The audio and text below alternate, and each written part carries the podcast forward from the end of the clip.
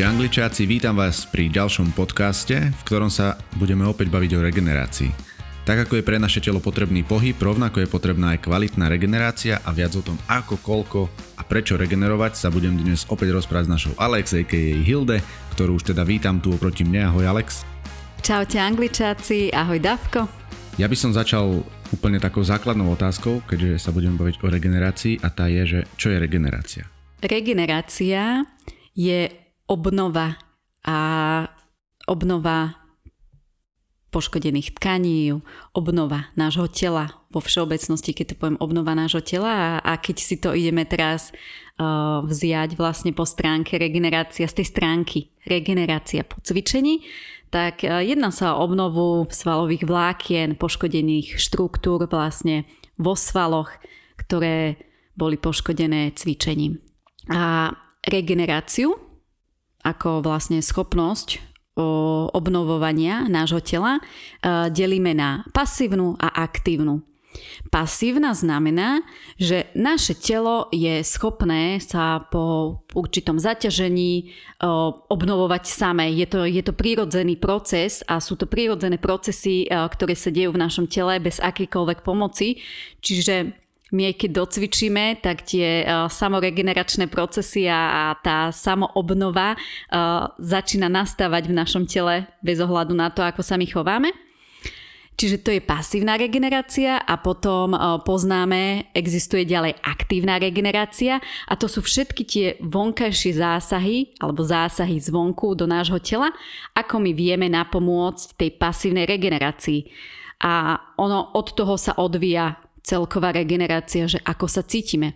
Lebo my môžeme telo nechať len tak, nech sa pasívne regeneruje a, a môže mu to trvať, teraz to dám tak aj týždeň, alebo jednoducho môžeme mu tou aktívnou regeneráciou, tými našimi e, činmi a našimi vplyvmi napomáhať, aby sa rýchlejšie opravovalo a aby tým aj silnelo. Už vieme teda, čo je regenerácia, vieme aj, že sa delí na aktívnu a pasívnu. Mňa by zaujímalo, že možno tak detailnejšie, keby si vedela povedať, prečo je taká dôležitá pre naše telo. Ako náhle sa začneme hýbať, trénujeme, cvičíme, k tomu patria aj tie tréningy, o ktorých sme sa rozprávali v minulých podcastoch, naše svaly jednoducho dostávajú zabrať, najjednoduchšie povedané, ehm, vo svaloch začne, ehm, začne prebiehať zápal, pretože sa v nich vytvoria malinké trhliny, poškodenia, mikrotraumy a v tých svaloch prebieha zápal a ten zápal sa potrebuje opraviť, zahojiť. Preto je regenerácia taká dôležitá. A ono, Teraz na začiatku by som rada rozobrala, že čo sa deje pri, tom, pri tej vyššej, zá, vyššej záťaži pretože v tomto ľudia, v týchto pojmoch majú, nemajú ľudia často jasno. Ja sa s tým teda bežne stretávam a, a čo vlastne spôsobuje svalovicu a, a prečo treba mať oddych. Ten, či už pasívny alebo aktívny. No a ako náhle my začneme cvičiť mimo kardia, že to telo začne dostávať a naše svaly začnú dostávať oveľa väčšiu záťaž. Môže sa to diať či už pri silovom tréningu alebo uh, príbehu kedy sa nám zvýšia tepy, odborne povedané tie pulzy, tak e, naše telo vtedy sa dostáva vlastne do tej anaerobnej fázy. To je takisto sme si to vysvetľovali v minulých podcastoch, že svaly už nemajú prísun kyslíka. A ako náhle sval prestane mať prísun kyslíka, tak v našich svaloch sa začne vyplavovať e, tzv. kyselina mliečna, Kyselinu mliečnu mnohí poznajú, pretože si myslia, že spôsobuje svalovicu a ono to nie je úplne tak. Kyselina mliečná sa tam objaví ako prvá, keď už my sa začneme, sme zadýchaní, zač, začneme cítiť, že tie svaly už makajú, vtedy sa tam vyplaví kyselina mliečna.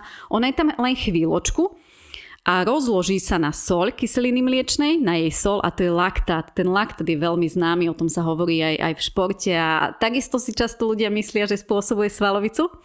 Zasa to nie je tak úplne pravda. Čiže hýbeme sa, makáme, vyplaví sa kyselina mliečna, potom sa rozloží uh, na laktát. Rozumiem tomu správne, že tá kyselina mliečna je len taký spúšťač toho celého procesu a následujú teda ďalšie, ďalšie kroky alebo nejaké postupy v našom tele, ktoré sú zodpovedné za tú svalovicu. Presne tak nasleduje sleď, sleď reakcií. Ja by som to povedala, že zodpovedný za to je ten nedostatok kyslíka v tých svaloch. To je ten spúšťač. Čiže je to taký mýtus o tej kyseline mliečnej, lebo aj ja som bol doteraz presvedčený o tom, že kvôli tej kyseline mliečnej ma vlastne bolia svaly po cvičení a niekedy sa neviem hýbať a bolí ma celé telo. Ja si pamätám, že nás to na základnej dokonca učili, že ona tam vo svaloch zostane a potom samozrejme chodila som na zdravotnú školu na strednú, tam sme sa to učili úplne inak, na výšku úplne inak. Čiže určitým spôsobom ona sa štiepi a niečo z nej zostane, ale ona nezostáva v tých svaloch a nespôsobuje priamo svalovicu. Lebo ja som to mal tak zvizualizované, keď som si predstavil tú kyselinu mliečnú, že to sú proste nejaké kryštáliky, ktoré sa mi vytvoria v tom svale a každým môjim pohybom ma tie kryštáliky pichajú do toho svalu. Lebo pre mňa je kryštálik niečo ostré, čiže vtedy som si tak vedel spojiť, že aha, teraz tam mám tú kyselinu mliečnú, lebo bolia ma svaly, čiže ona mi tam picha do svalov a preto ma to boli. A to sme, si, to sme si mysleli, podľa mňa viacerí, aj si to ľudia myslia, čo spôsobuje tú bolesť je ten laktát. To, že ona sa rozloží a tá sol kyseliny mliečnej, ten laktát, tak on, on spôsobuje počas pohybu to pálenie. Teraz myslím počas pohybu laktát nás aj chráni, aby sme si nepoškodili úplne uh, svaly, lebo ty, ty môžeš ísť aj cez to pálenie, ale raz ti ten sval vypne. A to vlastne už ten laktát, uh, už je tam nerovnováha medzi tým, ako sa on uh, ďalej spracováva. Čiže áno, pálenie pri cvičení cítime vďaka laktátu, ale aj ten laktát, tak ako kyselina mliečna, tam nie je natrvalo a on sa takisto rozklada a on nám vie priniesť e, vlastne energiu na to, aby sme mohli ďalej cvičiť. Čiže u športovcov, aj u ľudí, ktorí cvičia a cvičia a cvičia sa vlastne buduje odolnosť voči vlastne laktátu. Čiže my si vieme trénovať, ako rýchlo nám ho vie telo spracovávať. No a laktát sa takisto potom vlastne odplavuje zo svalov a vo svaloch vznikajú tie mikropoškodenia, o ktorých som hovorila, také mini traumičky a mini trhliny a v nich sa deje zápal. A to je to vlastne, čo, čo nám spôsobuje svalovicu a čo potrebujeme regenerovať a opravovať. E, je vôbec zdravé mať svalovicu? Určite áno a, a to, akú máme svalovicu, tam je, tam je množstvo faktorov, ako sme trénovaní, aký máme vek, eh, výživa a tak ďalej, čo sa eh, hydratácia, k tomu sa dostaneme, že čo sa všetko týka tej aj aktívnej regenerácie aj spôsobu nášho života. Je v poriadku mať svalovicu, nie je podľa mňa už v poriadku mať ju extrémnu, že si nevieme sadnúť a že sme na týždeň odpálení, že sme to až tak prehnali, ale to, že my máme svalovicu, alebo že sa tie mikropoškodenia v našich svaloch deje, my týmto spôsobom budujeme svaly, týmto spôsobom posúvame naše telo, bez toho by sme boli nevládni, keď to poviem úplne zjednodušene, lebo kam by sa naše telo posúvalo? Tak ako sa posúvame prirodzene v našich životoch, že sa učíme, tak aj tie naše svaly potrebujú tieto impulzy. Je to úplne zdravé. Ale čo je nezdravé, tak ja si myslím, že aj o tom sa budeme rozprávať. Popísali sme si teda, čo je svalovica, čo sa odohráva v tele, keď človek docvičí po nejakom fyzickom výkone. A teda z toho mi vyplýva, že človek potrebuje regeneráciu po tomto, čo sme sa bavili už úplne, že vlastne to telo si potrebuje oddychnúť. Mňa ale zaujíma iná vec a to je to, že čo sa deje v našom tele, ak neregenerujem. Teraz sa idem dostať k tomu nezdravému, vlastne ako som to ukončila, eh, že ak neregenerujeme, prehlbujeme si ten zápal. Poviem to úplne najjednoduchšie, tie, tie mikropoškodenia. Pretože s týmto sa spájajú tie rôzne drepovacie výzvy. Drepuj 30 dní v kuse alebo drepuj týždeň v kuse a, a na šiestý deň si daj pauzu týmto spôsobom ja každý deň, pokiaľ teda nakladám tomu telu, neznamená, že si dám 5 repov denne, že, že tam nejaký tie poškodenia spôsobím, ale ja keď každý deň nakladám tým istým svalovým skupinám, ktoré nie sú zhojené a v ktorých je opäť e, vlastne zápal, tak ja ho len prehlbujem. Oni nemajú si kedy oddychnúť, oni sa nemajú kedy opraviť, dostávajú ďalšiu záťaž a ako môže dostať niečo, čo nie je opravené, poško- keď niečo poškodené dostane znovu ďalšiu záťaž, tak len si tú záťaž prehlbujeme a ono potom sa deje to, čo je známe pod pretrénovaním, že, že môžeš sa pretrénovať a to pretrénovanie znamená, že ten sval, tam to naše telo je tak fascinujúce, že on vyšle potom signál do našej centrálnej nervovej sústavy, nášmu mozgu, že, že halo, ja to nedávam a, a príde celková únava a mozog je z toho unavený, že, že veď si mi, veď nestaráš sa o moje telo, likviduješ mi telo, ja to nedávam, už aj psychicky, nielen fyzicky a potom tí ľudia sú často unavení a majú nechuť k cvičeniu.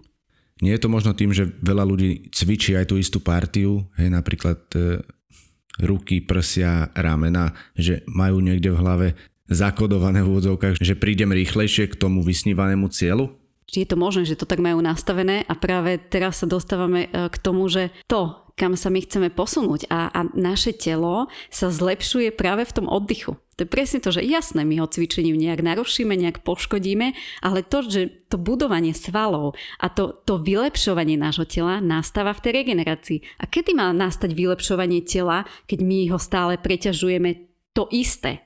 To isté je úplne v poriadku, ak zaťažujeme iné svalové partie, ale keď máme jednostranný tréning alebo každý deň zaťažujeme to isté, to isté, tak jednoducho už sa nemá ako to telo vylepšovať. Môže sa stať, že ten sval si povie, že a nebudem ti rásť? Jasné, že áno, a to, to, sa aj, to sa aj často stáva. Tam môže dochádzať presne namiesto rastu svalov k, k atrofii svalov. A to, ak je takto preťažovaný, ono sa to aj stane. Najskôr si povie, že sval, že nebudem rásť, potom nebudem ti podávať výkon, čiže ty aj pri tom cvičení, alebo môžeš pri tom cvičení cítiť, že nie je to úplne OK, že nevládzem a potom to vysiela už, už do toho nášho mozgu, ako som povedala. Že keď tie signály nepočúvame, tak už to posiela ďalej.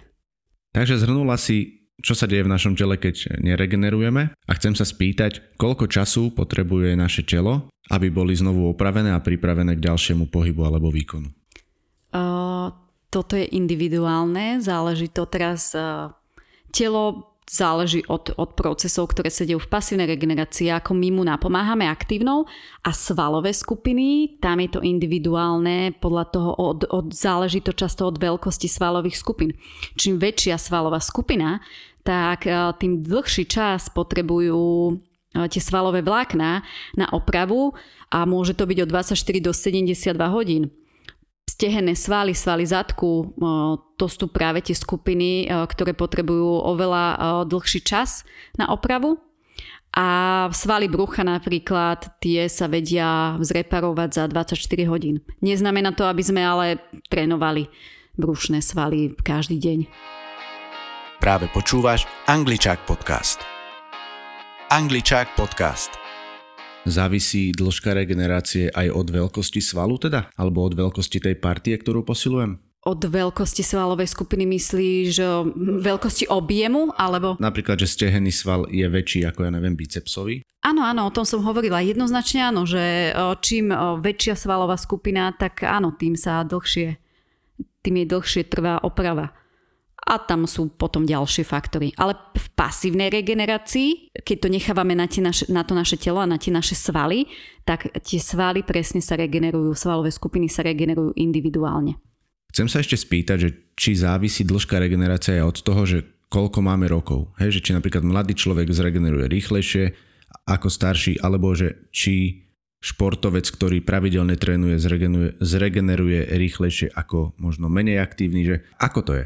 Áno, vek hrá vlastne v rámci regenerácie dôležitú úlohu a čím sme mladší, tým lepšie regenerujeme. Je to dokázané, že ľudia do 30 rokov prírodzene vlastne ich telo regeneruje oveľa lepšie a, a tie mechanizmy im fungujú. Môže to sa, podľa mňa to môže súvisieť aj s tým, že ako potom ako telo nakladáme, aký máme životný štýl, ďalší faktor vlastne, ktorý je dôležitý v rámci regenerácie je ako sme trénovaní. Čiže tam aj športovci, čím sme viac trénovaní, čím sú aj svalové vlákna a navyknuté a zohráva v tom úlohu už tá aktívna regenerácia, tak, e, tak, tak potom naše telo aj, aj funguje. Poďme teda už k tej samotnej regenerácii. A mňa zaujíma, že čo je taký základ, ktorý môže urobiť každý a možno ho to nestojí, že nič. Myslím teraz finančne. V rámci regenerácie je absolútnym základom spánok. A to, to už patrí do tej aktívnej regenerácie, lebo v tej pasívnej dejú sa nám procesy a, a ja keď v úvodzovkách kašlem alebo zanedbávam uh, svoj spánok, tak tú pasívnu regeneráciu si môžem len narúšať. Čiže spánok je základ, je to základ uh, regenerácie uh, a to tá najdôležitejšia vec, čo môžeme pre naše telo urobiť, pretože v spánku sa vyplavujú potrebné hormóny, ktoré potrebujeme, aby sa naše telo opravovalo. Zároveň v hlbokom spánku sa vyplavuje rastový hormón a rastový hormón zapričinuje to, že naše svaly sa obnovujú, že sa v ňom obnovujú bunky, vlákna, tkanivá a štruktúry, všetko, čo potrebujeme. Čiže to odporúčanie všeobecné spať 8 hodín nie je mýtus, ale je to naozaj dôležité. V tomto prípade nezáleží len od dĺžky spánku, ale samozrejme záleží od kvality spánku. A tú kvalitu spánku my si už vieme ovplyvniť. Verím tomu, že v dnešnej dobe možno veľa ľudí nemá úplne až tak kvalitný spánok, nakoľko sme non-stop, ja neviem, za, za počítačmi, e, žijeme v strese, je aj aktuálne doba, aká je. Máš nejaké typy, ako by si človek mohol vylepšiť spánok? Jedným z prvých typov je zamerať sa práve na tú kvalitu a vyskúšať si chodiť vlastne, naučiť sa chodiť večer spať v určitej hodine, naučiť sa chodiť spať pred polnocou, lebo pred tou polnocou sa začínajú diať vlastne procesy v tele, tie, tie regeneračné a tie obnovujúce, ktoré potrebujeme. Stále sa o tom hovorí dôležité obmedziť vlastne svetlo, ktoré vyžaruje z mobilných telefónov, z televízorov, rôzne žiarenia, takisto nemať pri telefóny v elektrických zásukách pri hlave. To, to sú veci, ktoré my vieme ovplyvniť. Dnes dokonca existujú aj okuliare, keď už potrebujem pracovať večer pred spaním, tak existujú okuliare, ktoré tlmia vlastne toto svetlo, pretože my si tým narúšame vytváranie dôležitej zložky melatonínu, ktorý vlastne sa podiela na tom, ako hlboko my spíme my si narúšame tvorbu, prírodzenú tvorbu melatonínu, pretože v našom tele sa prírodzene tvoria vlastne zložky, ktoré podporujú náš spánok a my tým, čo robíme alebo nerobíme, tak buď si ten spánok podporujeme alebo narúšame.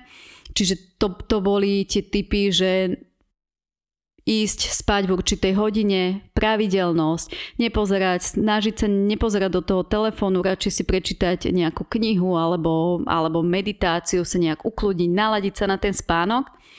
Vďaka našej Ivet, ktorá má tu v Angličaku hlavové podcasty, ja už viem, a aké je nevhodné pred tesne pred spaním alebo v neskorých večerných hodinách cvičiť a nejak intenzívne cvičiť. Ja som mávala kedysi večerné hodiny a tam je potom nabudený mozog, ktorý sa má už ukludniť do určitých vlnových dĺžok pred spaním, tak on je nabudený na nejakú frekvenciu, ktorá sa tak ľahko nevie, tak ľahko po nej nevieme zaspať. Neviem, či sa ti to stalo, ale ja som teda mávala večerné hodiny, nemohla som o, o, o polnoci ešte spať.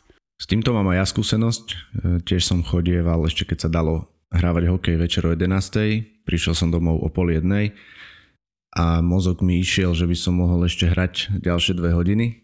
Čiže zaspal som niekedy o pol tretej a môžem teda len potvrdiť, že aj na mňa to veľmi zle vplývalo. Nebolo to úplne vždy, ale vo väčšine prípadov som mal problém zaspať, lebo som došiel naozaj nabudený.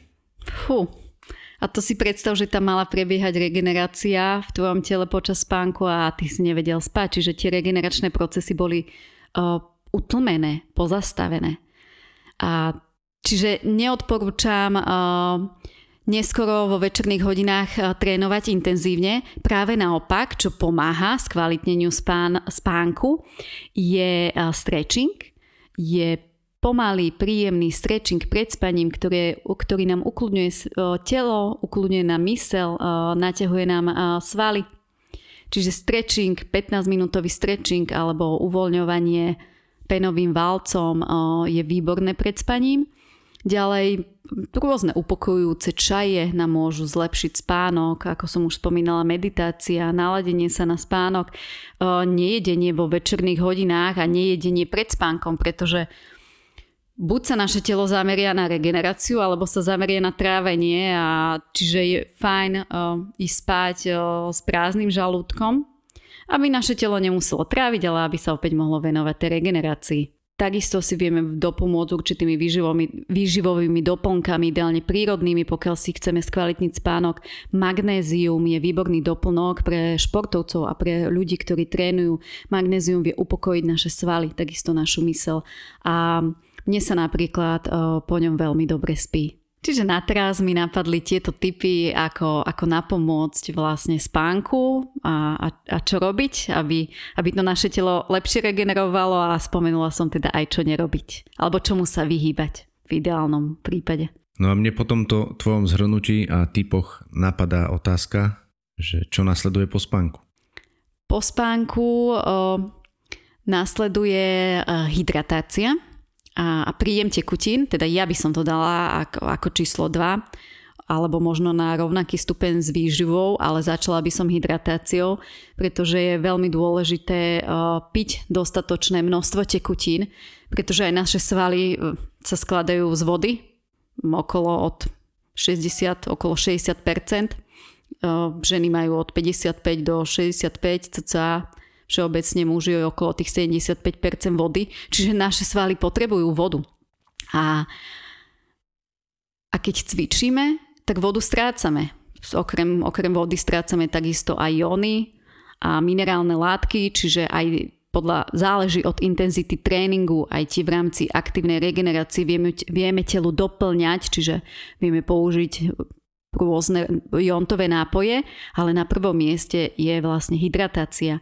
A neznamená to, že piť len počas tréningu alebo po tréningu, ale piť v priebehu celého dňa, aby to naše telo bolo dostatočne zavodnené, aby vedelo fungovať aj počas cvičenia a ďalej potom, aby sme doplnili vlastne tie tekutiny po cvičení, pretože ako náhle naše bunky budú, poviem to tak zjednodušene, vysušené, tak opäť my si len tú pasívnu regeneráciu narúšame a nepomáhame týmto spôsobom nášmu telu. Hovorila si, že pri cvičení sa potíme, to teda môžem potvrdiť. A mne len napadla otázka ohľadom balenia svojho tela do fólií. Neviem, ako by som to lepšie na, naformuloval. Teda, že ľudia si balia, neviem, napríklad brucho do fólie, potom sa naobliekajú, dajú si dve mikiny a idú cvičiť. E, prebieha vtedy spalovanie tukov? Teda reálne ten človek schudne, alebo je to len nejaký taký opäť mýtus? Áno, a túto tému vložíme aj do sekcie mýtov. A ako som spomínala, naše telo sa pri cvičení potí. My vlastne ako náhle cvičíme intenzívnejšie, je to individuálne, tam sú rôzne faktory, niekto sa potí niek- viacej, niekto sa potí menej, ale pri tom potení stále strácame z tela vodu a minerálne látky. My nestrácame z tela tuk. Potenie neznamená, že spalujeme tuk. Potenie znamená, že strácame z tela vodu a my keď sa zabalíme a vlastne do rôznych fólií alebo sa naobliekame a máme pocit, že aký sme mokrí, my sme len z tela vyčerpali vodu. A áno, potom sa ženy vedia postaviť na váhu, že wow, veď o koľko som chudšia, ale schudli sme preto, že svaly sú vysušené. Že sme vlastne z toho tela dostali preč vodu a my tú vodu potrebujeme doplniť. Ako náhle ju nedoplníme, dostávame sa tam, kde sme boli na začiatku, že čo sa deje s našim telom, ak neregenerujeme. Čiže regenerácia je pozastavená, aj takto si vieme ubližovať. Mohol by som toto prirovnať k tomu, že napríklad to robia kulturisti alebo rôzni zápasníci boxery, že keď potrebujú teda pred tým zápasom zhodiť váhu, tak naozaj oni len vypotia tú vodu. Ako si hovorila o tom, že teda že žena sa postaví na váhu a povie si wow, schudla som. Kulturisti to, to robia, áno, že oni sa potrebujú úplne vysušiť, odvodniť a dokonca si dajú ešte odvodňovacie prostriedky a tak ďalej.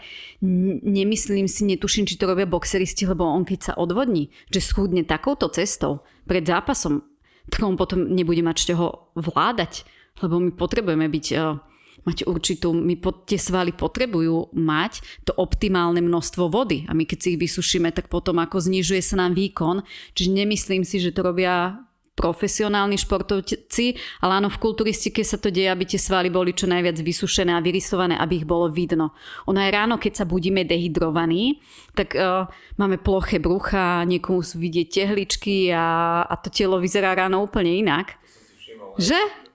Ja takisto sa niekedy ráno zobudím, že wow, akože večer som možno predtým toľko nejedla, mala som tréning, ráno sa zobudím, že ú, aké mám vyrysované telo, len potom doplním tekutiny, najem sa a je to úplne v poriadku, že to zmizne. To som si všimol, hej, ako tehličky som na mojom tele nevidel veľmi dlho, ale, ale, ale minimálne to ploché brucho môžem potvrdiť.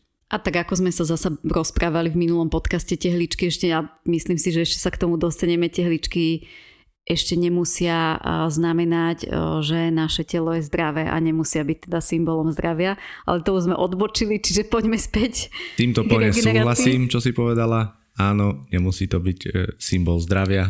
Súhlasím, to, to, ti, to ti vôbec nejdem ani vyvracať. Ale chcem sa ešte spýtať k tomu poteniu jednu otázku. Čo rôzne spalovače tukov ako L-karnitín a podobne?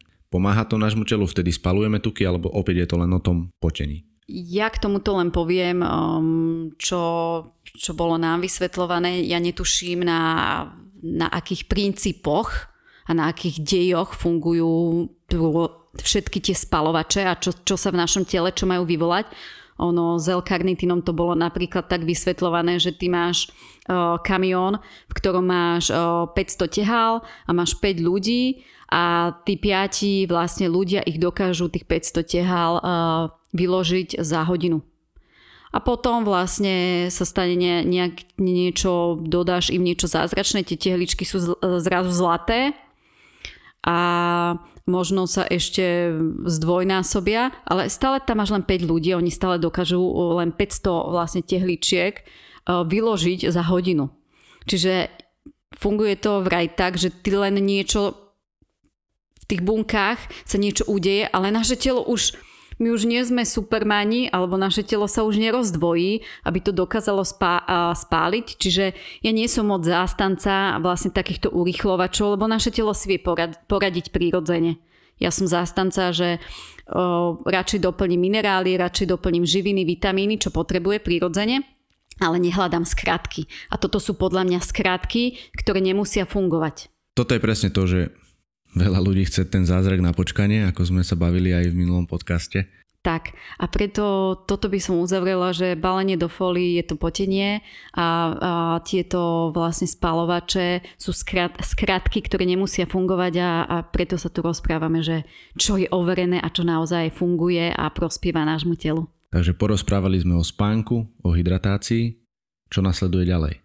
Nasleduje výživa, tu už som spomínala, že by som to dala tak eh, zárovno s tou hydratáciou, ale tá hydratácia je dôležitá, preto som ju vyzdvihla, pretože na ňu ľudia eh, často zabúdajú.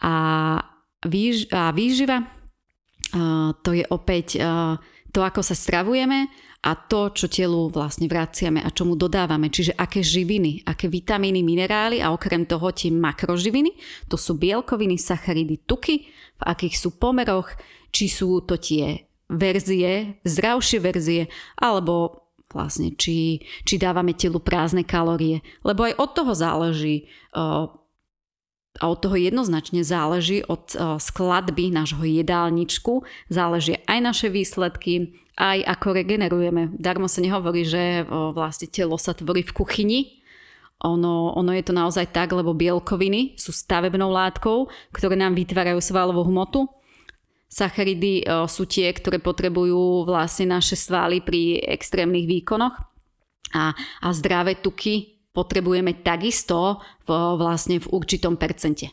Hej, okrem toho sú zdravé tuky určite dobré aj na celkové myslenie a, a mozog? Jednoznačne áno. A vrátim sa naspäť uh, k bielkovinám, čiže proteínom, bielkoviny sú proteíny a, a množstvo žien, ja som sa s tým stretla aj u svojich klientiek, množstvo žien sa bojí dať si po cvičení uh, proteín. Pretože toto je možno taký ďalší mýtus, lebo sa boja, že po proteíne budem veľká a narastú mi svaly. Ono je, na trhu je neuveriteľné množstvo proteínov a, a zorientovať sa v tom môže byť ťažké, ale proteínové prášky a ten nápoj, ktorý si dávame po tréningu, jeho primárnou funkciou je, alebo jeho primárnou úlohou je to, aby nám zabezpečil urychlenie regenerácie. Pretože tie bielkoviny a hlavne tie aminokyseliny. Aminokyseliny, bielkoviny sa štiepia ďalej na aminokyseliny a tie aminokyseliny sú dôležité preto, aby sa čo najrychlejšie dostali k našim svalom, aby tam začala prebiehať regenerácia. Čiže my z tých proteínov nerastieme, Áno, buduje sa nimi aj svalová hmota, ale v prvom rade, keď po tréningu ja doplním sacharid, napríklad banán, ktoré, ktorý, ktorý minulí naše svaly a doplním ho s dôležitým proteínom, aby nastala regenerácia, aby sa tie svaly vedeli budovať, tak uh, je to naozaj dôležité. Ak chceš dopočúvať tento podcast až do konca a chceš si vypočuť množstvo ďalších zaujímavých a hodnotných informácií, podpor nás formou subscription priamo tu na Spotify. Za každú vašu podporu úprimne ďakujeme.